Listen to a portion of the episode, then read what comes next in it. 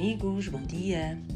Hoje acordei a pensar porque é que quando o desumificador do fogão está a exaustar, refala sem trinúltimo para o apancamento se tornar simpético. No outro dia, o jornalizador criou um conteúdo na linha dos guarda-casacos. Ora, isto permitiu ir à talharia comprar qualquer coisa inspirativa, desdeitando a Libéria. E depois ouço a pergunta: Mãe, por que, é que a vida é tão lenta? Ora, é certo e sabido que o percorrimento que cada um de nós faz na sua vida depende da velocidade das baleias. Obrigada.